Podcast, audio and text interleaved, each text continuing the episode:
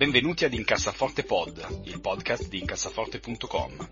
Carlo, Tommaso ed io cercheremo di aiutarvi ad avere una vita finanziariamente più serena ed equilibrata, evitando se possibile di spendere soldi in stupidaggini ed investendo i vostri risparmi in modo sensato.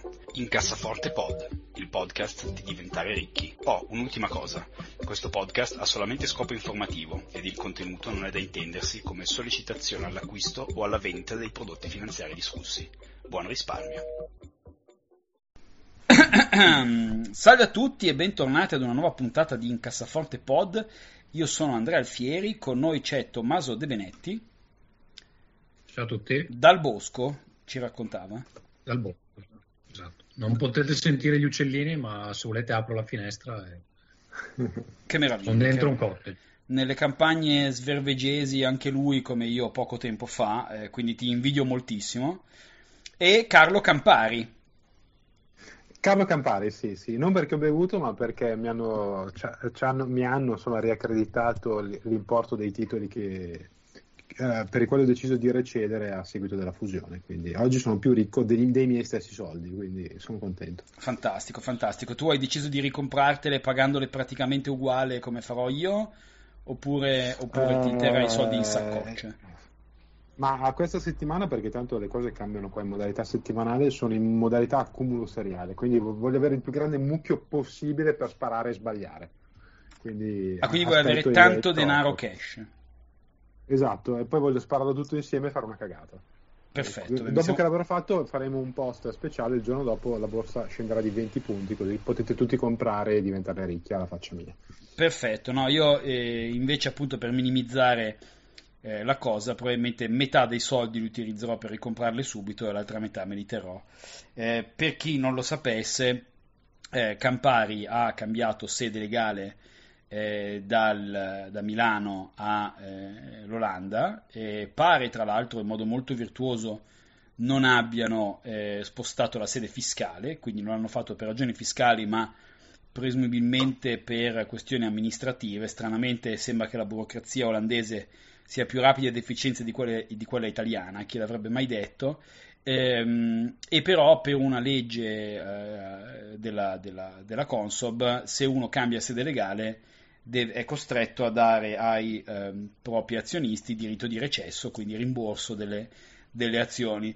Visto che questa cosa è passata proprio in pieno periodo Covid, eh, io e Carlo, che siamo azionisti campari, eh, molto di minoranza direi, ehm, abbiamo deciso di, più, di... più, consumatori che azionisti. Sì, sicuramente più consumatori che azionisti. sicuramente eh, abbiamo deciso di esercitare questo diritto di recesso con l'idea di poterci ricomprare a meno. Eh, ovviamente con la nostra abilità e culo che ci contraddistingue, eh, praticamente le azioni campari sono tornate allo stesso identico prezzo. Quindi abbiamo fatto tutta una serie di cose molto complicate. Per cui alla fine, se non avessimo fatto nulla, saremmo rimasti più o meno nella stessa posizione. Esatto. Eh, comunque, insomma, questo non prova altro se non la mia assoluta imbecillità.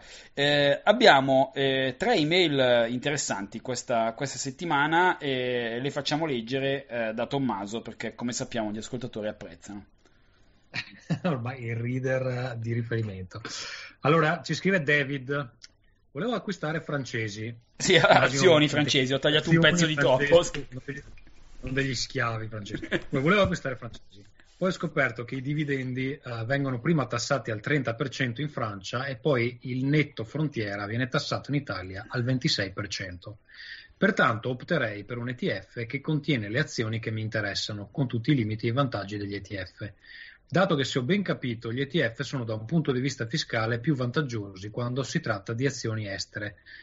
Cosa ne pensate? Uh, potreste spendere qualche parola sul podcast a questo riguardo?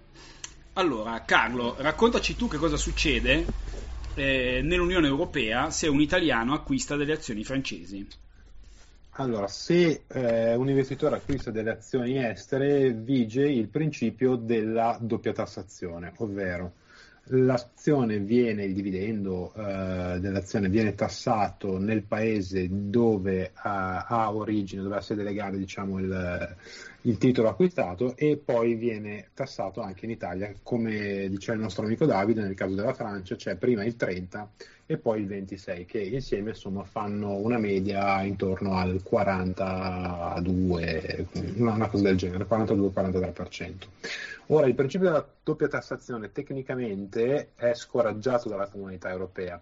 Infatti, eh, la possibilità che l'investitore ha è quella, tramite un complicatissimo modulo da mandare al Ministero dell'Economia del paese dove ha comprato il titolo, di richiedere lo storno della doppia tassazione. Ora, il fatto che questo storno venga accordato oppure no è totalmente a cazzo, cioè a discrezione di chi riceve la mail dall'altra parte e eh, tra l'altro la pratica ha anche un costo abbastanza interessante. Io mi ero andato proprio, anch'io delle francesi, ero andato a guardare, avendo il conto italiano, quanto costava la pratica e il break even, per farla breve, era, si attestava attorno al dover possedere circa 20-25 mila euro in titoli per eh, giustificare la richiesta, sempre sperando che vada a buon fine della, della modulistica della doppia tassazione. Quindi fa bene da un punto di vista fiscale il nostro ascoltatore Davide a ripiegare sull'ETF.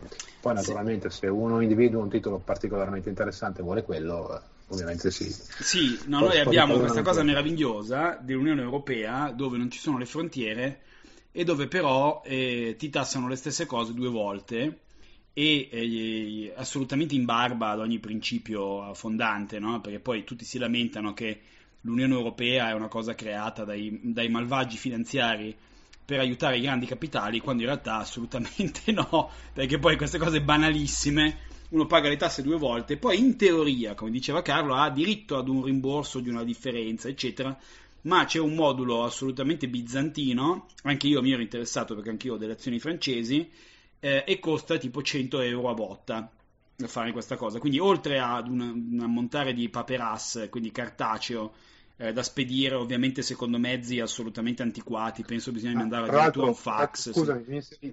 mi, inserisco una richiesta per ogni titolo, quindi se tu hai 5 azioni francesi sono 5 moduli da 100, 140 euro. Ah sì, naturalmente, sì certo. Poi se uno è sfortunato e ha le azioni che pagano i dividendi trimestralmente, eh, allora lì sei proprio fottuto. Per fortuna in Francia ce ne sono poche che fanno così. Eh, eh, tutta questa mole di lavoro fastidiosissimo, invece, le aziende che hanno ETF indice invece li fanno per voi eh, e ovviamente ammortizzano questi costi eh, su degli ammontari decisamente più elevati. Adesso, se non ricordo male, ehm, il, l'ETF europeo eh, azionario europeo della Vanguard, eh, la quale ringraziamo per il panfilo che in estate eh, è molto è utile, comodo, sì, è molto comodo. pratico, devo dire anche poi adesso io sono tornato a Como, quindi per spostarsi sul lago è anche più agile rispetto al traffico. Ehm, comunque, se non ricordo male, la, eh, il, l'ETF Europa della Vanguard ha circa un miliardo di euro di asset under management. Quindi, ovviamente, il 100 euro di modulo, eh, diciamo che viene spalmato eh, su degli ammontari un po' diversi da, da quelli dell'investitore. Quindi, di fatto eh, se voi possedete un'azione francese tramite un ETF, non andrete a pagare due volte, ma andrete a pagare solo quello che è effettivamente dovuto. Quindi da questo punto di vista, questo è uno dei tanti vantaggi nascosti degli ETF, eh, c'è un notevole vantaggio fiscale in tutte quelle che sono le azioni estere. Eh, quindi questo è da tenere in considerazione, in particolare eh, perché ci sono in Europa, ovviamente questa, questa cosa varia da paese a paese, eh, ci sono paesi, eh, diciamo dal punto di vista finanziario, piuttosto avanzati come eh, l'Inghilterra, che proprio per semplificare questa, questa modalità a chi eh, straniero possiede delle azioni inglesi trattiene lo 0%. Quindi se voi ad esempio possedete delle azioni della HSBC, la famosa banca eh, quotate a Londra, eh, il vostro dividendo, se voi siete italiani, non verrà tassato eh, di modo che viene tassato soltanto in Italia. Quindi paesi come la UK hanno, hanno automaticamente pensato ad una soluzione a questa cosa, paesi come la Francia o la Germania che hanno tassazioni molto pesanti sui dividendi, circa del 30% tutte e due se non ricordo male, o addirittura la Svizzera che ha tassazioni ancora più elevate, mi sembra addirittura 40%, eh, invece no. E quindi ri- rischiate veramente, possedendo azioni singole, di, di eh, pagare tasse molto molto elevate sui, sui dividendi. Quindi sicuramente Davide sì... Una... Eh, Ragazzi, vi chiedo una cosa, ma secondo voi è una cosa che cambierà in futuro o, o no? Ci sono state discussioni in merito oppure no? Cioè che senso ha che non ci sia una regola alle paese? Dovrebbe, dovrebbe, poi se la faranno non si sa, dovrebbe esserci il principio contrario, cioè tu non lo paghi e, e invece così c'è il fatto che tu puoi richiederlo dopo che te l'hanno fatto pagare. Chiaro che così eh, è un ostacolo, un ostacolo fortissimo. Eh, una legge, ci vorrebbe una legge europea che, che, armonizza il tutto, però rientrerebbe in un quadro veramente di armonizzazione fiscale di cui si parla da vent'anni, per cui o la speranza sì. c'è, ma è difficile. Sì, sì, la, la questione poi, eh, il vero rischio che io vedo, perché poi dal punto di vista pratico l'implementazione di questo genere di, di armonizzazione sarebbe piuttosto semplice.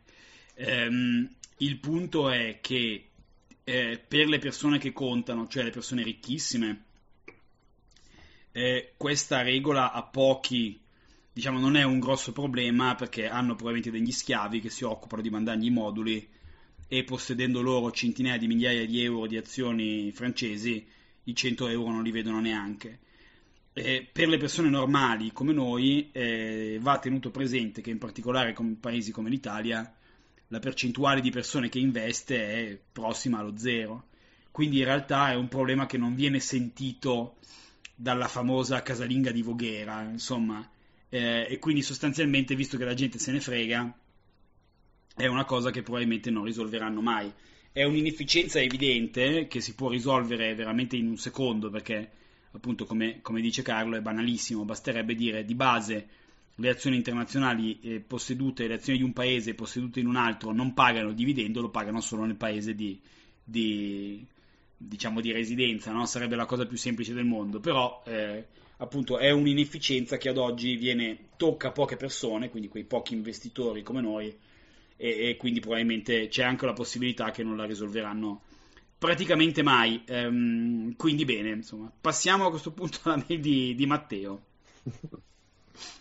Sì, volevo avvisarvi che mentre Andrea spiegava tutta questa roba è apparso un cerbiatto fuori dalla mia finestra, quindi mi sono fiondato a fargli le foto per dimostrare che è vero, non me lo sto sognando. Ah, pensavo a sparargli eh, così di modo che tu potessi no, fare purtroppo, purtroppo non posso inseguirlo, non posso inseguirlo, ma devo leggere le mail di Matteo. Allora, Matteo ci dice Parlate sempre di investire per il lungo periodo e questo va bene per i giovani, ma se il risparmiatore fosse un pensionato ai 65 anni, come ci si dovrebbe comportare per l'ottica a lungo termine di investimento?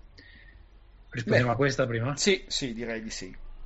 Ma secondo me a 65 anni con un'aspettativa di vita di 85 non cambiano molto secondo me i parametri eh, lo, li cambiano più magari verso i 75 o 80 però l'idea è più si va avanti più si switcha verso l'obbligazionario chiaro sì o in generale delle cose più, più stabili no? cioè eh, diciamo che eh, prendiamo un esempio estremo no? se uno ha 75 anni eh, ed è ottimista e quindi conta di vivere fino a 100 sono 25 anni allora, eh, se io per caso avessi, dico per dire, un milione di euro, eh, che necessità c'è di investirlo in azioni?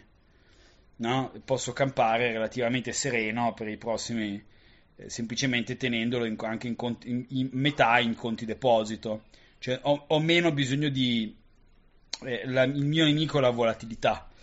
Quindi eh, un po' stando a... posto che anche secondo me eh, come dice Carlo, 65 eh, anni oggi uno non è che, cioè, non siamo più nel 1950 che la gente andava in pensione a 65 anni e moriva a 72.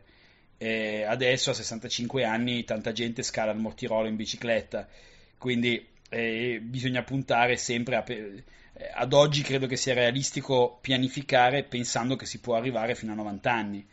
Quindi insomma eh, 25 anni sono tanti, eh, per cui conviene secondo me mantenere eh, piuttosto una, una, percentuale di azionario eh, relativamente importante. Ecco, sicuramente no, se uno ha abbastanza soldi, quindi non ha bisogno di dire oddio rischio eh, p- perché non aumentare o la percentuale di cash o di obbligazioni o di conti deposito, insomma, in modo da minimizzare la volatilità, anche perché mi immagino più una persona va in là con gli anni, eh, più i crack di borsa, i crolli di borsa fanno paura.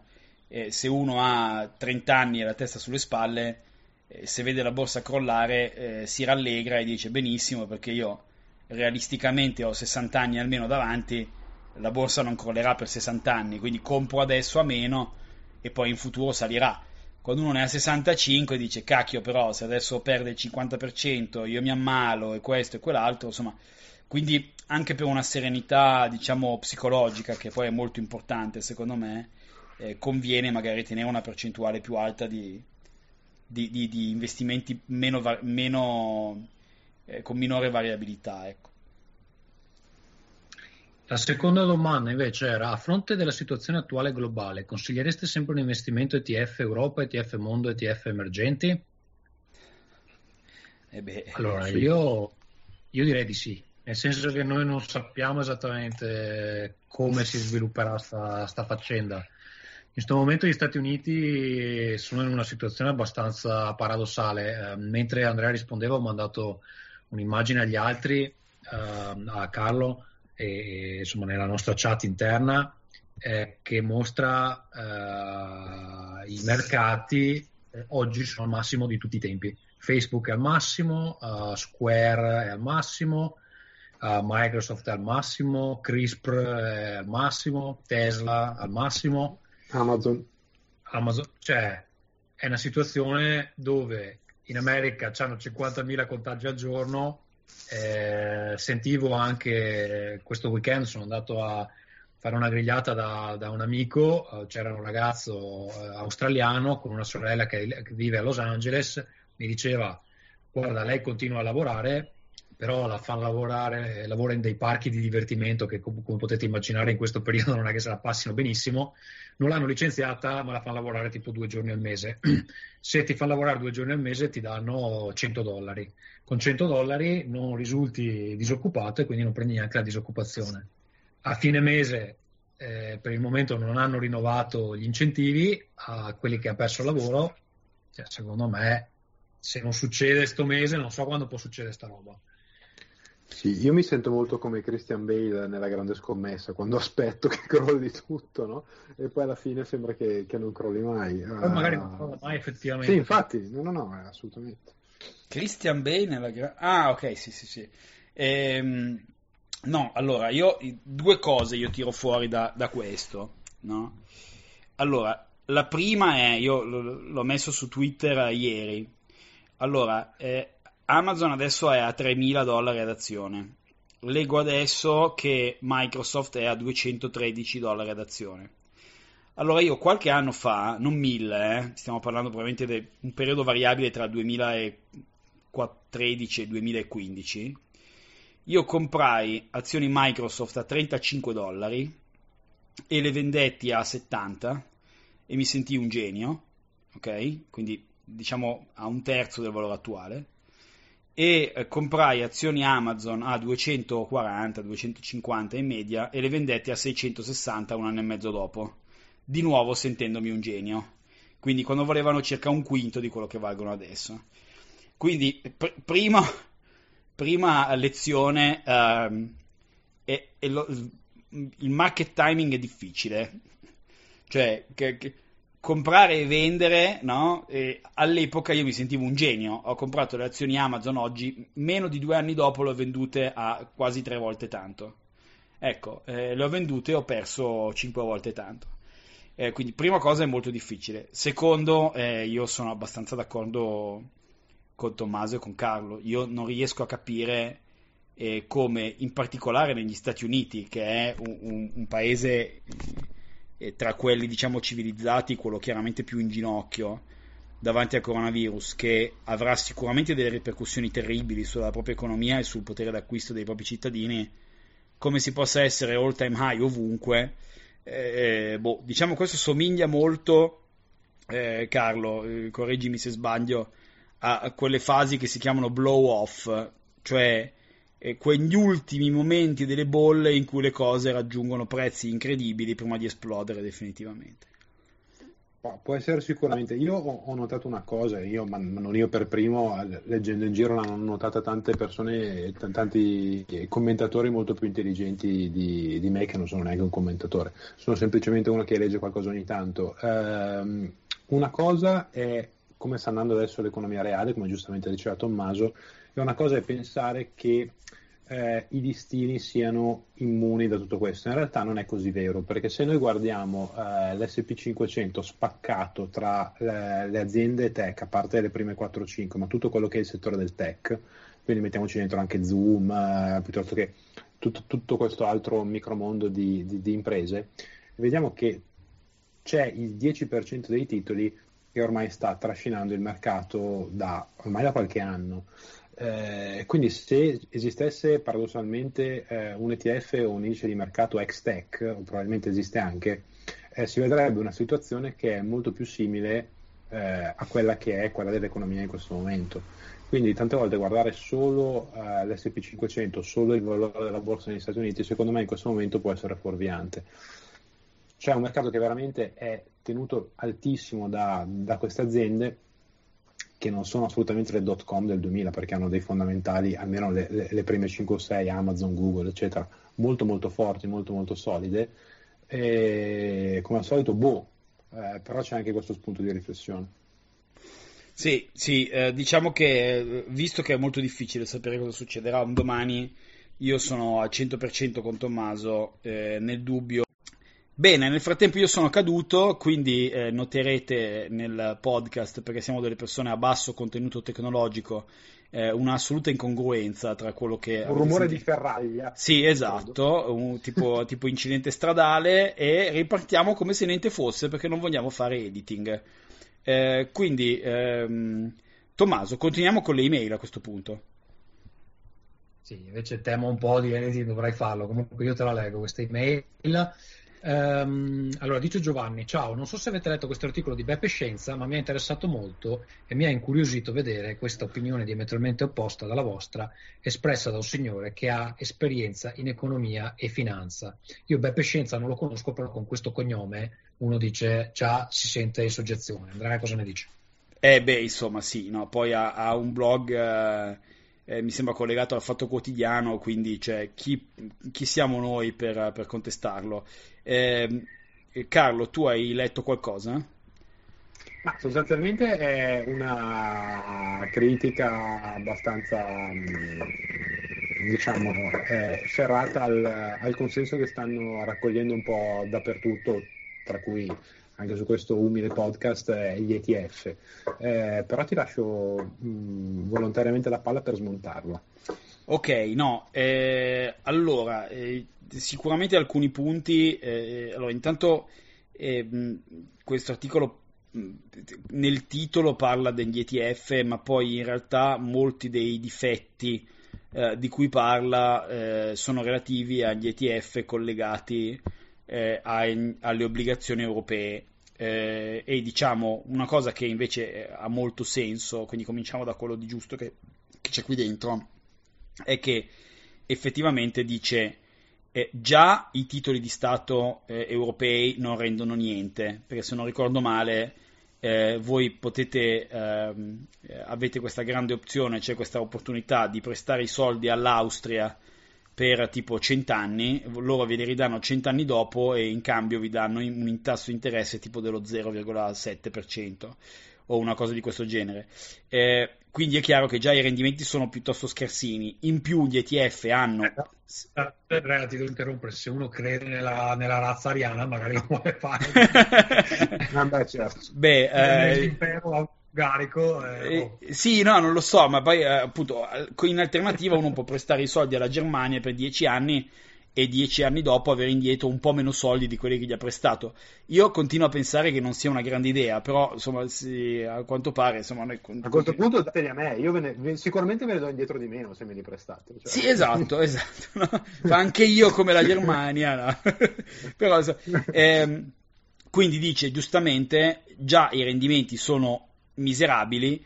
Gli ETF comunque, seppur piccoli, anche un costo di gestione ce l'hanno e, e, e quindi ovviamente va già ad erodere quel pochissimo che c'è. Eh, un altro, eh, un'altra critica, diciamo, eh, sensata eh, che viene fatta dice alcuni ETF eh, investono in fondi anziché in, uh, in quindi praticamente oltre al costo di gestione degli ETF avete anche il costo di gestione dei fondi sottostanti. Anche questo è vero. Eh, infatti, una, molto, una, una, differenziazione molto importante. Eh, gli ETF di cui parliamo noi sono gli ETF indice, eh, che sono strumenti che hanno A costi bassissimi e che direttamente comprano azioni eh, di mercati di solito molto diversificati. Noi consigliamo o quelli mondiali, o quello americano, o quello europeo, o quello dei mercati emergenti, cioè quattro sono. No? Eh, perché il vantaggio di questi che noi consigliamo è che con eh, un costo di gestione molto basso eh, investono direttamente in tutto l'azionario che mh, mm, insomma storicamente nel lungo termine dà buone possibilità.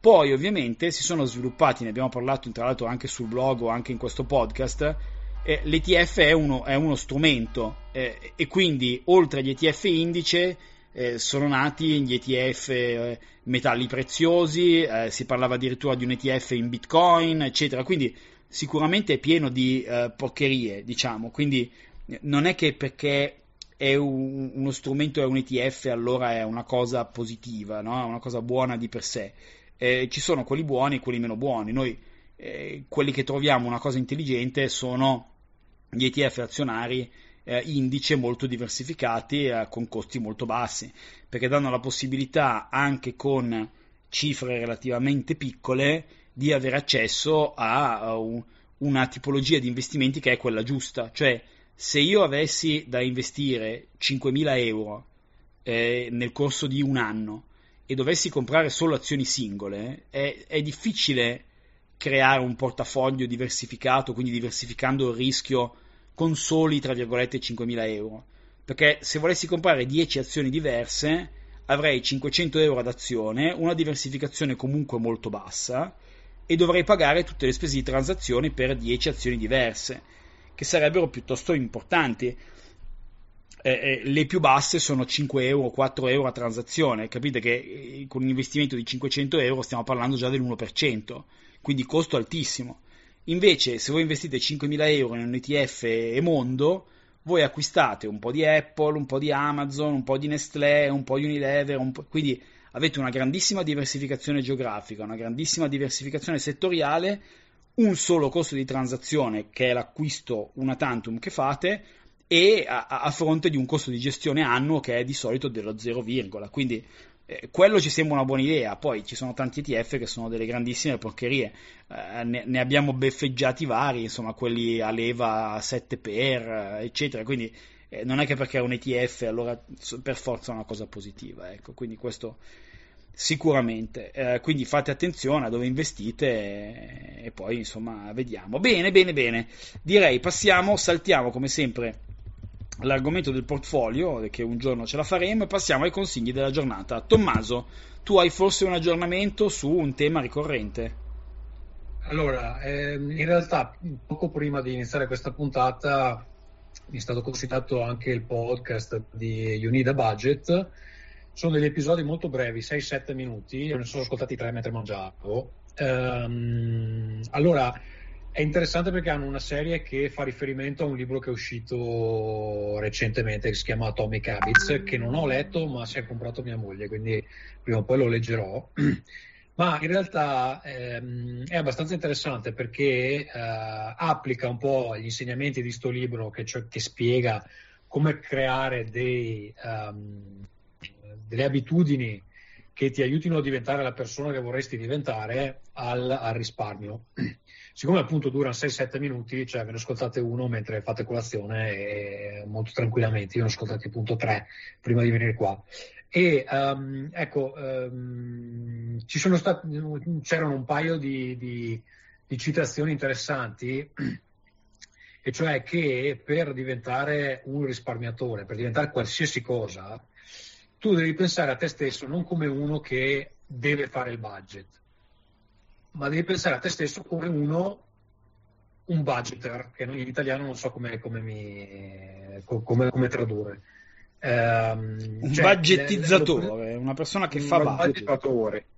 L'esempio era con la corsa, cioè tu non devi andare a fare una corsa, tu devi dire io sono uno che corre, perché quando fai quello switch mentale non è più un peso che aggiungi alla, insomma, alla tua vita, diventa parte della tua identità e può essere una cosa interessante di vederlo perché se effettivamente eh, non lo consideri come una roba che fai, ma una parte di come vuoi essere, diventa anche più facile renderlo regolarmente.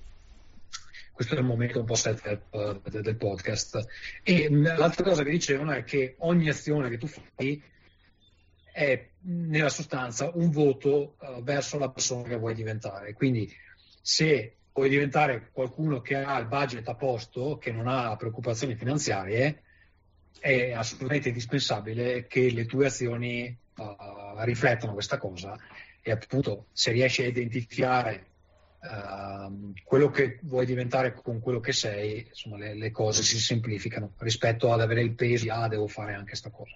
Queste sono due, due perle che sono uscite un po' dal passo, sembrano un po' una roba new age, però insomma l'ho trovato abbastanza interessante, quindi magari vista anche la breve durata, mh, datti un'ascoltata e può essere carino. Molto bene, molto bene, interessante. Eh, Carlo, tu cosa ci suggerisci invece? Io questa settimana vi consiglio un bel fumettone di avventura italiana che è l'albo gigante di Tex Wheeler di quest'anno che è lo speciale numero 36 di ehm, Boselli e Carnevale che si, chiama, si intitola La vendetta delle ombre. E a me è piaciuto molto, io eh, Tex vabbè, è una vita che lo leggo, a, a volte lo compro e non lo leggo. Eh, però ovviamente sempre uguale a se stesso, però ha la capacità tutte le volte di, di reinventarsi un pochettino, soprattutto quando è in mano agli autori giusti.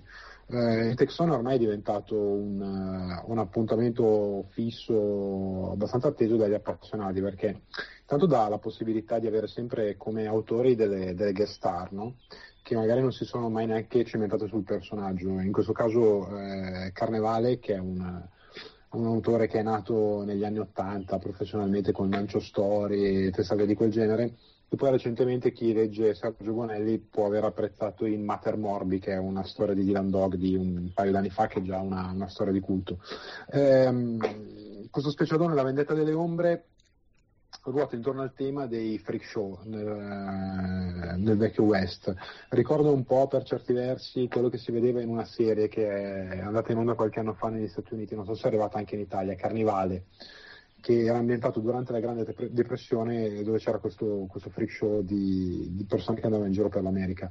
E datevi un occhio perché mh, 264 pagine sono una bella storia ad ampio respiro, quindi con i tempi giusti eh, sempre piacevole da leggere, con un buon ritmo, buoni dialoghi, text e text, e Boselli veramente ha fatto un gran bel lavoro, soprattutto si vede che è migliorato durante, durante la stesura dell'album, tra le prime e le ultime pagine il tratto diventa più insomma, l'autore è più a suo agio con i panorami del, del West, i grandi spazi, i, cavalli e le loro anatomie, insomma eh, dategli un occhio perché merita. Bene, bene, bene, beh, una cosa poi anche molto estiva, devo dire. Eh, io a proposito di cose estive, eh, dicevo la puntata scorsa che per i miei 40 anni mi hanno regalato un Nintendo Switch, che è stato, devo dire, una piacevole riscoperta.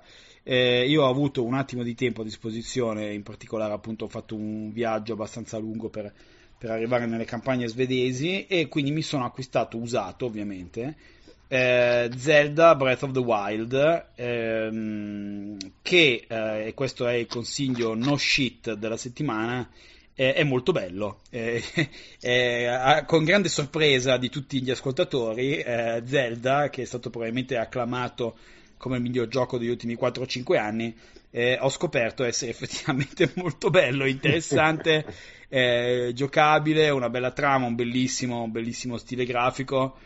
Eh, devo dire io che avevo trovato noiosissimo eh, Ocarina of Time, è molto legnoso e fastidioso, eh, mi sto divertendo moltissimo, eh, amo moltissimo questa, possibilità di fare un po' quel cacchio che vi pare, la possibilità di interagire per davvero con quasi tutto, eh, il fatto che quasi da subito uno abbia tutti gli strumenti a disposizione, eh, quindi non è quelle cose, appunto un upgrade lento e triste eh, che va avanti per decine e decine di ore, io per il momento ci avrò messo forse boh, 7-8 ore, quindi veramente poco, eh, però mi sta piacendo veramente tanto e insomma all'alba dei 40 anni non pensavo che un videogioco mi avrebbe entusiasmato così, quindi eh, mamma Nintendo devo dire non tradisce questa volta e quindi eh, se siete tra quei quattro scemi come sottoscritto che eh, giocano ai videogiochi ma non hanno ancora giocato Zelda Breath of the Wild, assolutamente compratelo, è, è veramente straordinario. Molto Sappi bene. che hai cose fare, hai cose da fare per almeno 120 ore. Lo finisci in 60-70, ma poi c'è una pacca di roba extra da fare. Che... Sì, sì. Fantastico, fantastico. No, è, è veramente, è veramente una droga. no, poi mi è piaciuto molto il fatto che eh, cioè, per il momento non sembra difficile. eh, che, che- che per me è una cosa fondamentale, cioè io ho la possi- il fatto di incartarmi eh, nelle situazioni perché non riesco ad andare avanti, cioè non ho più voglia di fare fatica, non so come dire, e per il momento mi piace il fatto che va avanti piuttosto eh, snello, diciamo, non, non mi sono mai incartato. Ditemi, vi prego, che non mi incarterò a breve. No, ci, sono no. delle aree che, ci sono delle aree che sono difficili, ma perché dipende quando ci arrivi. Siccome puoi andare ovunque, eh, se vai in un posto che è troppo difficile, semplicemente girati e torna indietro e va da un'altra parte. Sì, certo, certo, Sì. certo. Molto bene, Sì. molto bene. Va bene, io ringrazio tutti, ringrazio Tommaso De Benetti e i suoi cerbiatti. Ehm, Ciao a tutti. hai, qualcosa da, hai qualcosa da suggerirci? Insomma, ricordiamo che è uscito adesso ufficialmente no? Il- la vostra creazione. No, allora è uscito la versione demo, il Quick Start, eh, che è disponibile sul nostro sito in caso poi metterai il link in, eh, in, um, in- in- sul- sulla descrizione dell'episodio e andremo a Kickstarter a settembre, quindi al ritorno delle vacanze ci sarà la campagna vera e propria per finanziare il, pro- il prodotto vero e proprio. Molto bene. Eh, comunque mi trovate su Twitter a @tidebenetti. Eh, Carlo, tu hai qualcosa da consigliare?